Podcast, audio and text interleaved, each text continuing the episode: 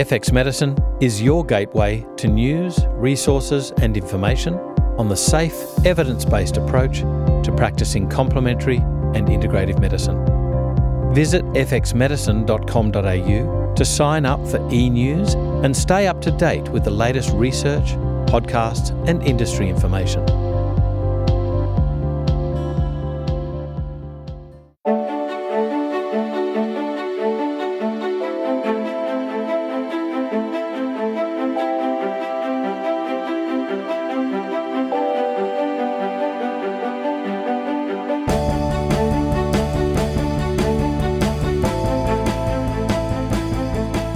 This is FX Medicine. I'm Andrew Whitfield Cook.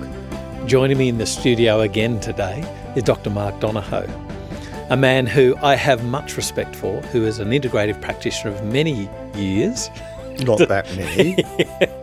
and who's quite famous for taking on those really recalcitrant conditions that people have been everywhere, seen everyone, got no relief, and finally they end up on Mark's door.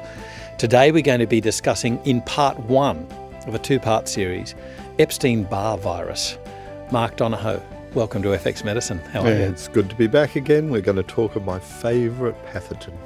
Now, this is really interesting because EBV, in my not nursing knowledge, was just you know Kissing's disease and and something that you you got in your teenage years. But I've since learnt a heck of a lot more about this. Indeed, in serious disease, Take us through first the history of Epstein Barr virus. Okay, well, firstly, my history with it is this was a big thing in 1988 89 when we were first kind of identifying the term of chronic fatigue syndrome. Mm. We kind of got to that case definition by 95. But in the early days, people will remember what now is called chronic fatigue syndrome. The Americans called chronic Epstein Barr virus syndrome. Oh. And it oh. went back to Paul Cheney's work and the original work done on these oddly fatigued people showing high antibodies to Epstein Barr. So there was an early phase of chronic fatigue syndrome where the American view was this is all just chronic Epstein Barr virus. We will have a drug for that and we will kill off that, and that will cure the people with chronic fatigue syndrome. But how, but how, do you kill off a virus? Yes. so that's part two, isn't that's it? That's right. This is like the war on cancer, the war on Epstein Barr, the war on everything. Mm-hmm. It looks simple when you start it and you think, we can do this. And then you find the complexity. And like most bugs and most pathogens, they have tricks. And Epstein Barr has become a favorite of mine because the variety of tricks that it uses to maintain itself is spectacular. Again, one thing that most people don't realize is we die with way more DNA in us than we are born with. It sounds crazy, doesn't it? You know, you, you think DNA is a constant thing, but the viruses are injecting DNA, and we have Epstein Barr, cytomegalovirus, all these others just insert themselves in our genome. So we actually die with about 5% more DNA than we were born with, and most of that is viral DNA. Some of it may come from other pathogens like mycoplasma. There are other methods of insertion into the DNA. In the deep, long history, we have this stuff in our DNA which came from the Genome um, uh, Project, where we called it junk DNA. And where, how part of this turned out is 10% of our DNA, more than our genetics, yeah. you know, the so called human genetics, but yeah. 10% of the total DNA was human endogenous retroviruses. These are herpes viruses, and most people don't know this, but mm. glandular fever is a herpes virus. Mm. It's human herpes 4. So most people ah. with glandular fever have been part of the long tradition of these viruses getting in. Occasionally, they copy themselves into germ cells, and those germ cells then transfer across generations. And we've always thought of those viruses, the junk DNA, as just dead DNA. You don't have to worry too much about it. The fact is, that the viruses that get themselves successfully into us have been, have been persistent viruses that worked over hundreds of thousands, sometimes millions of years, because they're also in primates, they're in other mammals as well. So they got in, they form a kind of backbone of our DNA, and we thought it was just junk. Now we're seeing that people with, say, mm-hmm. chronic fatigue syndrome, we're expressing antibodies against those so called dead viruses. It's like the Titans, you know, the whole history of the Titans being put down underground by the by the gods, and the Titans are making their way out again. The viruses are starting to show their face again, and it looks very much like herpes viruses get themselves into us. We're carriers of them, and eventually they make their move again on us at a later time. Is this along the lines of junk RNA, junk DNA? Junk DNA. So, or we were surprised. You'll remember the Genome Project. It was thought that we were going to have hundreds of thousands of genes. And to make a human, it looked like the minimum was going to be 150 to 200,000 genes. And so, as you know, Alessio Fasano said, if wheat takes 180,000 genes, yeah. you, we're more complex than wheat, surely. Yeah. But 23,000, 24,000 um, genes just didn't seem enough to make a human. What was worse is Along the way, they were looking for the genes that express proteins. And so these are the active genes that express a protein. And, that, and we understood, you know, from DNA to RNA to protein, we knew the, the mechanism. In the Genome Project, some smart guy came along and said, can I buy from you all the junk DNA, the stuff that doesn't do anything? And the rights were sold to a single person for everything that wasn't expressing a protein. What? And people said, well, why would you want to know? It's just, you know, that's just the backbone, that's just the stuff that holds it together. Within five years of reaching the end of it, it was clear that the guy had bought a gold mine because most of the non expressing stuff is epigenetic. The whole change in that idea of it's a blueprint that you just are stuck with to it's a menu that you select from, and the epigenetics are the process of which genes are expressed, which genes are non expressed. What was junk DNA is anything but junk. It's regulatory DNA, it's whole viral DNA, it's some bacterial DNA. It's a gold mine of other modifying influences. Can I just ask a question around that? Are you saying that some guy bought the pay, the rights yeah. to use? This has got to be a bank of DNA from is it hundreds, thousands it's, of it's individuals? Basically, when you do all of those base pairs, you get you know you read off two mm. billion base pairs. Mm. Only a tiny percentage of that has anything to do with expressing a yeah, protein. Sure. So yeah. it goes, you know, CGAT expresses onto RNA and then it moves on to protein. And we thought that was what DNA was for. The rest of it was just like little bits of wire that held it all together so that it stayed there. And in fact, the discussion early on was why would, it, why would some idiot pay good money for something that's worthless? And it, of course, like most things in biology, nothing's worthless. Mm. Biology is very efficient, and what it holds together is methods and changes and ways of expressing genes, which we had no idea about before we started it. But when we ended up with only one tenth of the number of genes we expected, there had to be something else that was making a human as complicated and as complex as it was. Okay, but if but if somebody's now got the rights to investigate this junk DNA, could they, if they compared, let's say retrospectively, Hmm. um, with those people that might have developed certain diseases, Yeah. could they be the ones who have quote unquote the answers to teasing out if Yeah. EBV is a causative agent? Yeah, they can. And they can have the answers. I mean, this, this guy has sold it off to other people. This was arbitrage. You know, I get it for a few million. I sell it for a few hundred million to a few billion. And so it's not that this guy is doing all the work. Right. It's guy, the No, no, guy farmed has, has Mm. the ownership of the rights to the use of it. And of course, me- in medicine, we've moved to epigenetics in a very, very big way. Yeah. Now we're moving to understanding that the retroviruses and the uh, the herpes-like viruses that are able to copy themselves into DNA are sitting there in large amounts. And when they start to express, when those things become active again, which we thought were dead, when those things become active again, people who have chronic fatigue syndrome develop antibodies. It's a tough call. Is this autoimmunity? Really, it's antibodies to fight a virus Yeah. that the body sees, but Yeah. the virus is built in. So we're fighting ourselves without ever having realised that 10% of our DNA is not ourselves. It is from a viral or other back, uh, background So, source. so I've got to ask the question: Why is it that we tend to see EBV present itself symptomatically in the teenage sort of years? This Yeah. kissing disease, well, it is a kissing infectious disease. mononucleosis. However, how's it uh, spread? If you go around the world, Epstein Barr, I think of as one of the champion pathogens of all time. We'll, we'll just go through that on this occasion because the answer in part two to what do you do about it is going to rely on understanding in part one how the hell does this thing make its living? You know, it's got a job to do. Its job is to replicate itself. Humans have turned out to be a great host for doing that. If you take the worldview and from the human perspective, in Africa, you see Burkitt's lymphoma as Yeah. one of the outcomes. Why? Because kids at age two get their Epstein Barr viruses, when the tonsils are big, when the, lymphic, when the lymphatics are high, and when many of them have been undernourished. And so you have people close living quarters, unwell mothers and unwell families, and high transmission of Epstein Barr virus. So that in Africa, in certain parts of Africa, 95% of two year olds have already got exposure to Epstein Barr virus. That's understandable. The living conditions, the closeness of that, the unhealthiness of people opens the gate for the virus to spread.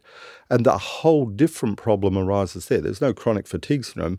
Chronic fatigue syndrome is a luxury when the alternative is dying of starvation and, and survival. But Burkitt's lymphoma, a kind of escalation of the lymphatics of the uh, of the tonsils and the adenoids and the tissue in the upper respiratory tract means that it's a very common outcome. And there is an upside to this. Finally, the National Institute of Health in America has paid attention and said, well, look, it's so strongly associated with that lymphoma, and in Asia, it's associated with nasopharyngeal carcinoma. It's now an oncovirus. And so once you establish something as an oncovirus, the war on cancer, the funding for the war on cancer in the National Institute of Health means now there's a big move to developing drugs and strategies for the prevention of Epstein Barr and for the killing or the elimination of the virus once a person's infected. Now, that's future work. Yeah. That's just started in the last four years, but it does mean when the Americans turn their attention to something and say, how do we sabotage this virus? They will develop techniques and ways that we just don't have today. So they get it as a two-year-olds Yeah. uh, generally. In Asia, especially in the smoking population, they tend to get nasopharyngeal carcinoma. Now, both Burkitt's and nasopharyngeal carcinoma from Epstein-Barr are very rare in America, Australia, New Zealand, Yeah. in our countries, in the countries that we think of. Partly because we are not in poverty to begin with, and we don't have such close living quarters and ill health in the early years of life. Most of us are far from malnourished, although you could argue the nutrition is not that great. So, what we can say in Australia is about 10% of 12 year olds have ever run into Epstein Barr virus. 95% of people have run into it by age 25. So, in that roughly 12 or mm-hmm. 13 year period, virtually all of us become infected. It is rare to find a 30 year old who has not become infected. So, we get it at a different time most practitioners will know this story that when is the number one year that we see this happen? High school certificate year, Yeah, the yeah. end year of your schooling, when stresses are high, sleep is poor, you're going out and you're maybe kissing for the very first time, and that hits maybe up to 5%, one in out of, uh, out of every 20 students hits them in that year sufficient to disrupt studies and often just turn them back to have to repeat an entire year. Okay, but what I don't understand is uh, I've I've read there's a couple of parts to this question. The first thing is that when you're talking about impoverished nations, let's say developing nations, Developing nations? that um, one of the factors was malaria, that it was Mm-hmm. sort of comorbid with malaria. So there's a, a mode of transmission. What interests me though, if it's salivary thing we called it kissing's disease, well, if it's kissing, your mum kisses you, Yeah. and your mum very often kisses you on the lips.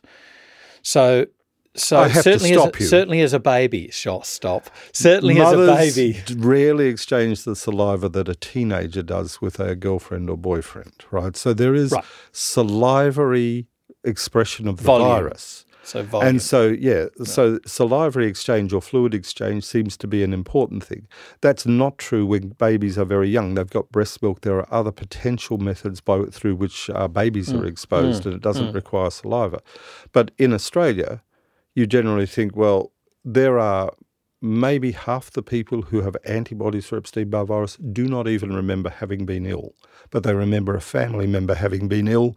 And what's clear is you can get transmission of the virus if there's just enough to tickle the immune system, but not enough to overwhelm it. Yep. Then you get uh, almost a trivial disease. Yep. People describe it as a And cough or a become a cold, and they become immune to it. So they've effectively self-vaccinated. The strange not thing, a carrier. Well, no, they don't become a carrier. So I'll- come to this in a Yeah, second. okay. The, the virus has a period of time where if sufficient numbers breed up, it expresses itself through the saliva. Hmm. The living, the home for Epstein Barr virus is the nasopharynx. So 100% of people who get glandular fever have great big lymph nodes. The way we define glandular fever is a clinical disease big lymph nodes, swollen tonsils, all of that. When you look at those, the people initially present to doctors, and the doctor will look down and say it's either tonsillitis or glandular fever. A typical story is the doctor says, I'll give you a penicillin just in case it's the throat. What they don't realise is that if it's glandular fever, you knock off the other bugs around there, you actually increase the expression yep. for the Epstein Barr virus. Right. So the worst cases of EBV is when the helpful doctor has said, why don't we just try a course of antibiotics? So the passage the passage onto the nasopharynx is very important. We also had a tendency in Australia to remove tonsils. And tonsillectomies ah, yes were not a great idea. If you want your immune system to be at the point where the virus gets in and you want it to develop a good, strong response, having tonsils was a great idea. And the reason that tonsillectomies are so hard to come by these days is doctors realize too late. You know, what did we do? We removed tonsils trying to stop polio. We caused paralytic polio. It was a, a surgical procedure that if you had your lymph node, you had your tonsils out 30 days before or after exposure to the uh, Coxsackie virus, you get paralytic disease. So we stopped doing it based on we thought the tonsils were the problem area that accumulated infections, and if we got rid of the tonsils, we'd be much the better for it. What we learned was if you remove the tonsils, you take away the primary defense, the early yeah. warning system, yeah. and you allow the bug to become far more established.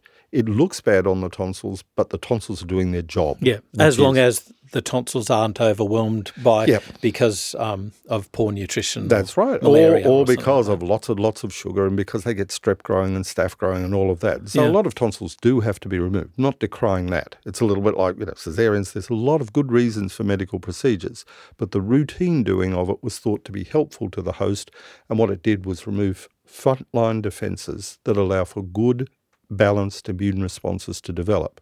The, the same virus gets into the nasopharynx and there's no lymphatic tissue around, that's a lot tougher for the person to get through. When you're talking about um, the viral component of DNA, mm. are you saying that EBV is one of those viral components? I, am saying EBV, or virus, archaic sort uh, of virus. No, I'm saying EBV viruses, I think these viruses are correctly described as DNA wrapped up, you know, bad news DNA wrapped up in a protein coat. What happens is the little protein coat roams around the place, docks with a cell. Yep. When it docks with a cell, it injects its DNA in. That DNA wanders its way down into the nucleus. It even may be facilitated, and this is the tricky bit. Do we consider all viruses pathogens?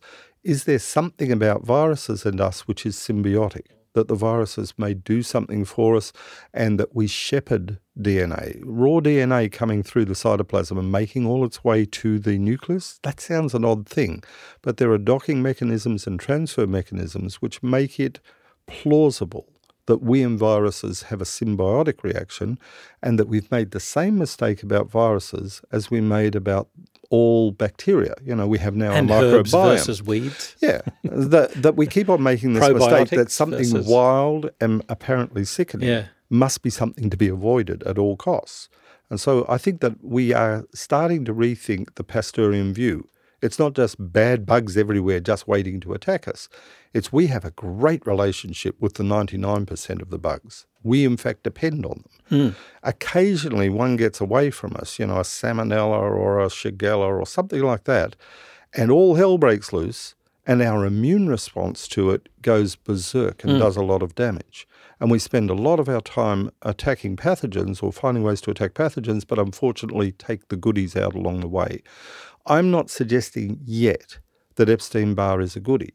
But Epstein Barr is an opportunistic virus that does some important jobs, which we'll come to later on. You know, it gets into you, it makes a home, and unlike all the other DNA viruses, it's little ringlets, it's little circles that sit in the nucleus but outside our normal DNA. And so that gives it certain advantages. One of those advantages is all the drugs we've developed for shingles and for cytomegalovirus and for genital herpes and cold sores don't work very well with this one. So we inhibit a method of DNA transfer that requires the, the thing to be in linear DNA in a form that we're able to inhibit. The drugs that we've made for all the other herpes viruses, Epstein Barr has escaped from largely, and you've got to use huge doses, multiple drugs. It's a real bugger to get the Epstein Barr under control with, with drug therapy. I've got to I've got to say this is smacking so much of Prome- the movie Prometheus. Yes, it does, doesn't it? Oh, yeah. I mean, this, this You're going to fly away in a spaceship I know, soon, Mark. I know. Like- we we can talk later about what's the obvious way of humans leaving Earth. We package our DNA up and we put that out On a meteor, yeah. That's right. We you don't bother putting twenty people on a spaceship, although Hollywood loves it. But if you if you come back to this perspective of what's the virus's job in life, the virus's job is to make more viruses. A pretty simple game. And the viruses that are most successful are the ones that routinely transfer and don't kill their hosts. And the Epstein Barr is a classic for one that very rarely kills its host, but it gets into 95% of people. And how do we know that? We measure antibodies in the general population. As I said, you know, by the time you're 25, you've got a 95% chance of having Epstein Barr IgG. And this is one of the critical factors for doctors who do this testing that if all you test for is immunoglobulin G, then you will find it in 95% of people. And I see this happening all the time. You must have chronic fatigue syndrome because you've got antibodies to the virus. Wrong. If you've just got antibodies to the virus, a herpes virus keeps on niggling, you create antibodies lifelong, and that's what keeps it in jail. Right. In jail, meaning it stops it expressing. yeah. So But you, you inhibit that by stress, high That's right. arginine peanuts, yeah. um, There is a method. sunburn. There is a method of taking Epstein Barr. If you lived with those huge lymph nodes under the chin and the raging inflammation of the back of the throat, you wouldn't live long. So we and the virus come to an agreed solution, which is you have a little bit of real estate, you've got little backyards here and there. You can play in those ones, and as long as you, as Epstein Barr, stay nice and quiet, we don't get upset about you. And the immunoglobulin G is just a marker of the police are in the area. They'll, you know, they will be paying attention to you if you try and escape. What then changes, as you alluded to, is the virus is there, you've had the acute infection. Whether you knew it or not, the virus is just sitting there, and then something, a stressor in the broad, you know, Hans Selye type stressor, mm. comes along, diminishes host defenses, and suddenly the efficiency of keeping that virus under control is lost. Now, as I said, the high school certificate year is the typical year. You have the perfect storm of people kissing, lots of Epstein Barr virus around, the transfer from person to person, and stresses of poor sleep, high demands, um, tendency towards having a bit of alcohol, drugs, or something to stay awake, sleep loss while study is caught up on. And the virus is being a virus just says bingo, Thanks. you know. Hmm. this is the, this is party time, and it gets out, and once it gets away from the person, that person is sickened severely a second time. The fascinating thing for me is if it's the youngster and it's the first time, you get the classic glands coming up. If they've already had it, you don't get the classic appearance. You get extreme fatigue. You get the lymph nodes coming up all up and down the neck, but no really huge ones. And you get the person just sleeping, you know, 14, 16, 18 hours a day. Hence the chronic fatigue Yeah. type theory. Now, here's the, the philosophical side, which I don't want to get into, is there are times when we overdo something and it's not good for us. Hmm. The upside that my patients tell me and that I've learned over many, many years is that when you have Epstein Barr virus, it's almost like a little switch that says, hmm, pushing too far, we're going to flick a switch here. We're going to turn you down. You will be forced to sleep. You can't study. All of these Yep. things happen. Most other the- animals, sickness yeah, syndrome, most yeah. other animals that become unwell rest because there's nothing else to do. Humans have a high school certificate. You've got to keep studying, Mm. and so we ignore that. We take coffee. We try and stay awake. We do things which counter the biology, which is saying you will now rest. There is Mm, no option, and we push it beyond that edge. And you do get this story of a person going downhill, downhill, downhill, and then one day they wake up and they've fallen off the cliff's Yep, edge. yep. And that moment, most of the HSC people can put a date on it. They know the day hmm. that it happened, and they say it happened on one day. But when you go back in the history, there was a three month period before where little things were going wrong, where the nodes were up, where they were saying I wasn't feeling great. And the Epstein Barr is, has at least a degree of predictability to it. It has three homes in the body. The first one, 100% of the time, is the nasopharynx. And if you look at the back of the throat, you do see the red arches on either side. If people have got tonsils, there's a bit of swelling around there. It's not rocket science because you see the IgG antibodies. They have had glandular fever. It's red again. Why would it be red? The second place, more than half of all the Epstein Barr viruses in the initial infection get to the liver. And they make their home in the liver. It's not such a great place for them, it's not as ideal for them, but they persist there in low numbers. And so you get people go yellow and their liver function tests change and they get Epstein Barr hepatitis when so they, they, first get they actually sick. show signs of jaundice, though? In the early in the first stage, Right. they show that.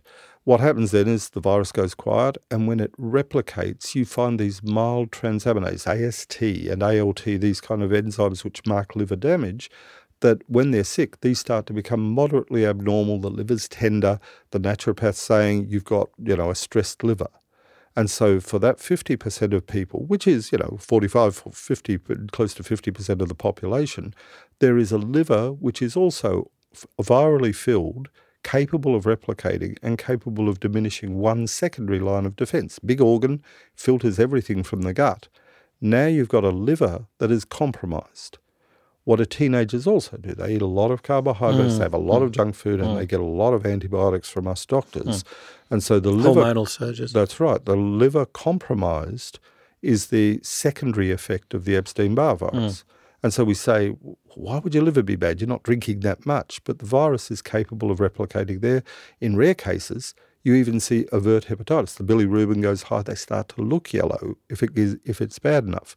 But that mild liver function abnormality, I used to disparage, and I'd see naturopaths go, "Oh, your liver needs help. Your liver, you know, these these things look okay to me in the testing, but then something happens. They go out, and you think, gee, the liver was on edge. We just never noticed it. It was getting close, didn't fall over, and now it did. Would you also be getting the more classical signs of a viral infection? You know, when the virus uh, invades the hypothalamus and upsets the temperature set point, so you start to get the night sweats, the chills. Do The- I do you- think the you evidence, though. I think the evidence is Epstein Barr does not get into the brain. Right. So their viruses have their own ways of acting. It doesn't get into the gut. It's not in the enterocytes as well.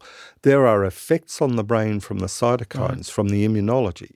And so I think a lot of what we say is that must be a, a viral infection or that may be an encephalitis. If you had a viral encephalitis with something as capable as Epstein Barr, you'd be dead. So I'm, I, I can be reasonably confident that we're seeing the body's immune response to where the virus is replicating, sabotaging brain function and causing a lot of the neurological effects. There are surprises here. I mean, Martin Lerner is a researcher in America, and he worked with Paul Cheney and others, and uh, and has done a lot of studies to show Epstein-Barr virus is also seen in cardiac cells, and so the heart, the compromise that was seen in chronic fatigue syndrome of low cardiac output, Ah, and maybe the hypotensive responses, this kind of POTS, postural orthostatic uh, uh, tachycardia, there is a bit of an argument because he biopsied hearts and showed that the heart cells had infection, were infected with Epstein-Barr but virus. but if ninety five percent of people are infected with EBV, it would be reasonable that you'd find it if you were looking at it. it's not always hearts. there. So Ah. there's the thing. Right. So the common areas are the nasopharynx, the liver, and I'll come to the last one, which I think is where the magic of this virus is. Um, and occasionally it gets to other organs, which is not its natural hiding place. So you, you have mycoplasma can get to the lungs and the gut, Hmm. but occasionally gets to other cavities in the body. So all of these bugs have their preferred living environments. They generally have a relationship with the host as the host never gets so sick that they can't manage or they don't die. And they occasionally they get to organs which they shouldn't get to. And Martin Lerner's thing was here's the Epstein Barr affected cardiac people. They have abnormal or abnormalities of cardiac function, which contributes to their fatigue syndrome. And I don't doubt that he's right because he's actually done the work of biopsying and finding it. The third place, though, that they hang out, and this is, I think, the big story that we're learning about Epstein Barr, is about 20 years ago, 15 years ago, we knew that some of these viruses get into a group of lymphocytes called naive B cells or naive B lymphocytes. Naive doesn't mean, you know, they're just doping around the place, you know, not knowing about life. It means that they haven't been committed to fight anything. So yeah. when we start life, nearly all of our B cells, B lymphocytes are naive. And as we go on through life, more and more of them get committed to do a particular job. Once they're committed, they tighten up their DNA, they produce a particular antibody. Each B cell produces only one, and we know how they clone themselves. So they'll fight the flu, they'll fight the, you know, a candida, they'll fight something, and they're committed. The younger you're infected, the more naive B lymphocytes you've got. Now, we thought only 5% were infected. Now, the current research says no, 95% of people have infection of the naive B lymphocytes. These are lymphocytes that are waiting to be given a job, but the virus gets them before they've got that job. It sits quietly in their DNA inside the nucleus, and then when that lymphocyte in the future gets called on to do something, what does it do? It clones itself massively, and it clones the virus massively when it does that. So, this is almost like the classic Trojan horse. You put your virus inside a cell that's just sitting there doing nothing. It seems innocuous, nothing goes on. And then, say, six weeks, six months, or 10 years later, that cell gets the message from an immune system saying, hang on, we've got this thing called candida here. We've never seen it before, but your job will be to do something to produce antibodies about this. And the little immune cell goes, Right, Captain, you know, I'm going to make billions of myself in order to do that job. And every time that cell divides, the Epstein Barr goes on the back of it. It just divides along with it and sits there. And then while the body's immune system is busy fighting that other thing, the Epstein Barr virus replicates itself and starts shedding again. So it's the opportunistic viruses, it's riding on the back of an immune system fighting something else. While that immune system is distracted fighting that something else, the Epstein Barr virus is being cloned by our own body's response and appears again. It doesn't give the classic signs of any infection. What it does is it replicates and induces those antibodies that have been grumbling there, saying, hey, come on, you've got to get back in your shell again, go back to where you were. And that low grade immune response to try and push the virus back to behave itself and not to replicate too far seems to be where the fatigue comes from But you're getting B cells which sort of originate in bone. Yep. And then you've got things like T cell initiation or responses. Indeed, you've got a rare cancer, thymoma, mm-hmm. a cancer of the thymus gland. Yep. Um, attributed to EBV. So, talk, talk to us about this. We had we interplay. had a division of cell mediated versus humoral mm. immunity, and so in the old days, everyone was well, these are T cells derived from the thymus, and these are B cells, and they're derived from the bone marrow. And we had a nice and never division. the twain shall meet. Yeah, and and life got far more complicated. T mm. regulatory cells and T cells turn on and turn off B cells. There is an ability of these various cells to express themselves. They're all moderated in the early days through the thymus. So the thymus does a lot of the selecting. If the thymus is busily selecting those cells, then the T cells certainly play a part in it, and the potential for the virus to enter T cells is certainly present. And so the virus is not, as I said, it's not absolutely committed to nasopharynx, liver, mm, mm. and the naive B cells. You give it enough of a playground to play in, it'll find its way into other areas, right. and it's nearly always a worse outcome. Why doesn't it happen all the time? Because if the virus killed its hosts all the time, we may not get to the point where we're kissing and passing it on. So there is a natural evolutionary pressure for viruses to have an investment in their host staying alive. Now, I have to interject here because this is something that confuses the hell out of me, and I know that it's off topic. Mm. Ebola virus. I don't understand why, if it's so pathogenic, if it's so devastating, how does it survive in the wild? Is it, has it got a, a carrier like in uh, what is it the the bushmeat? Hey, it's. I mean, maybe that's a whole. That is a whole other story. But uh, there is this combination of infectivity. Ebola is highly transmissible. Mm. So it doesn't have quite the same investment in the host staying alive, but it is self um, limiting. As you saw, you know, there was a lot of effort putting into controlling Ebola virus, but it was controllable. Mm. You try and control Epstein Barr virus, you will not succeed. No, no, that's right. And so Ebola virus or Ebola virus is one of those pathogens where everyone's sitting at it looking saying, is it as fatal as we thought? The common problem that we have as first world people is not understanding that if you put war, poverty, starvation anywhere, you open the gate for anything to become potentially fatally pathogenic. Right. And so we keep on saying measles will kill everybody. Measles will kill a naive population, but it also will come back when war and devastation and problems arise. And bluntly, pathogens are there to mop up the mess that happens after we've damaged things in so many other ways. And so I don't, I don't think you can make a, a comparison there. But still, just let's get to the end of this. You've got a virus now that lives happily in the throat, that we don't know anything that kills it, and it sits there in sufficient numbers just to keep itself ticking hmm. over. Mm. A really healthy person, that's all that no. goes on. Yep. and they die with a little bit more DNA. And the Epstein Barr says, you know, so long, thanks for the fish, we're done here, and off they go. But the virus that's going to be successful is one that's learned what's what does this host do? You know, what how does it fight other things? Where's my next you know car ride to the city? How am I going to get breeding again? And many of these cytomegalovirus and uh, human herpes, uh, well, say, let's say herpes 2, have found ways sexual transmission. They've found cold sores through kissing. So you get ways of transmission. You know, um, hepatitis is transferred through blood contact. They're relatively rare. So everything has its trick, but the Epstein Barr has got two tricks. One is it doesn't tie itself into single strands of DNA, it's circular DNA, and so it's protected from a lot of the repair mechanisms that our DNA otherwise has in place. And it has three preferred homes the nasopharynx, the liver, if it can get there, and then the naive immune cells. And the naive immune cells are the beauties because they're self replicating and they will go off like firecrackers every time you see it. Mm. From the virus's perspective, the best home possible is a naive immune cell that's going to fight something very common in the future.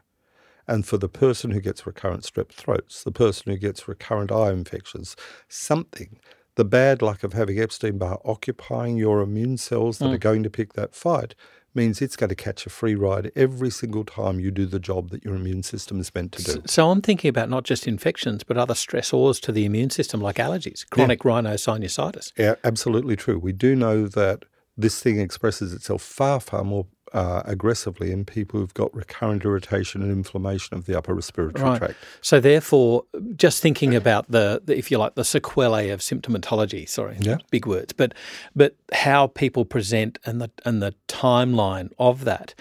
Do people get chronic fatigue and one of the presentations of that is allergies, or do people have allergies and they just then present the chronic fatigue because some other stressor yeah threw them down the chasm? Allergy is, in my mind, very definitely a predisposing factor. So, what I do in my practice is we line up what were the predispositions.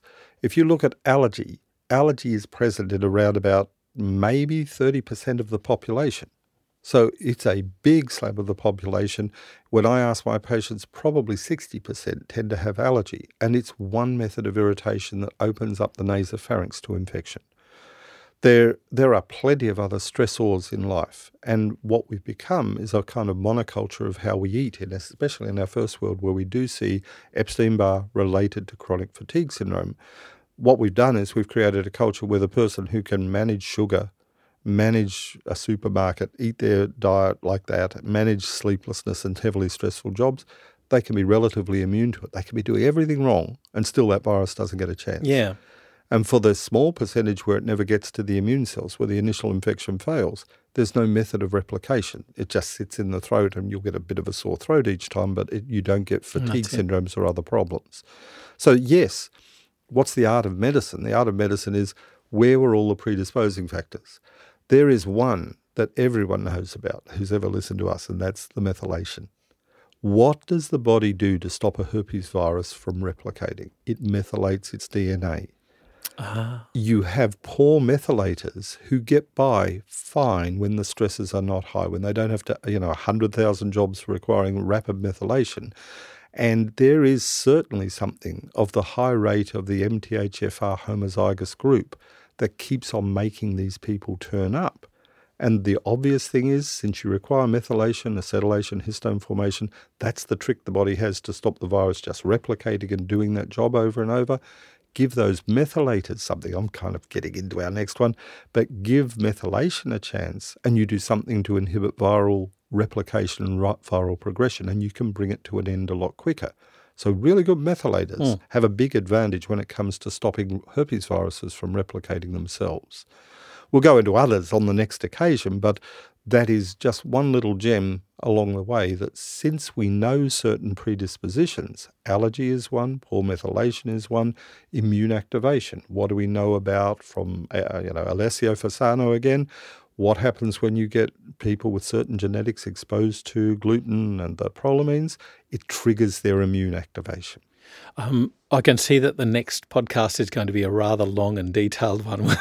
We're going to go into all sorts of rooms with this sort of thing. I agree. It, it's not just going to be a simple little here you here you go here you manage it. There's I think there's going to be several parts to Yeah, this I'm. I'm not going to give the magic name of that one antiviral antibiotic, although there are people in America, you know, they are proposing, oh, we've used antivirals and we can diminish chronic fatigue syndrome by 50%. But that's not what we're about to talk about. We're about to talk about we know the life cycle of this little fella. Mm. What can we do to make it safe for teenagers to enter their HSC years? What can we do to minimize the risk of that viral replication? And in the extreme, what do we know about how to turn this little bugger down so that it and us get together and we have a happy life together and a good and healthy life rather than one that is stuck with these rocks on which we, you know, smash our health. Dr. Mark Donohoe, you uh, you're an absolute genius. I- Like I just I learned so I much love every to hear that. this only took me 30 years. I nearly said the bad word. But you always teach me, indeed us, so much. And it's your clinical experience, those decades of experience of, of seeing patients and trialing new things, seeing where the research is going, where it's passed, where it's failed, where we needed to tweak it. That's what I love about talking with you is that you bring these really salient things that we now have a much clearer picture of to the table to help our practitioner listeners. So thank you so much for joining us again. my pleasure. And on I FX feel Medicine. I feel half finished at the moment. I'm busting to get on to Yes. our next one. Yes, thank you. Thank you so much for half finishing. and we'll see you again soon. Yes, you will. This is FX Medicine. I'm Andrew Whitfield Cook. If you're loving our FX Medicine podcasts, please don't forget to share us with your colleagues, family, and friends. If you've enjoyed what you've heard today on FX Medicine, please engage with us and let us know what further topics you'd like us to cover. You can get in contact with us through our website fxmedicine.com.au or look for FX Medicine in your favourite social media platform. You can also rate and review us on iTunes, and we'd really like to thank those who have already rated us. It's through your continued support that enables us to bring you current, complex, and relevant topics to enhance your practice of natural medicine.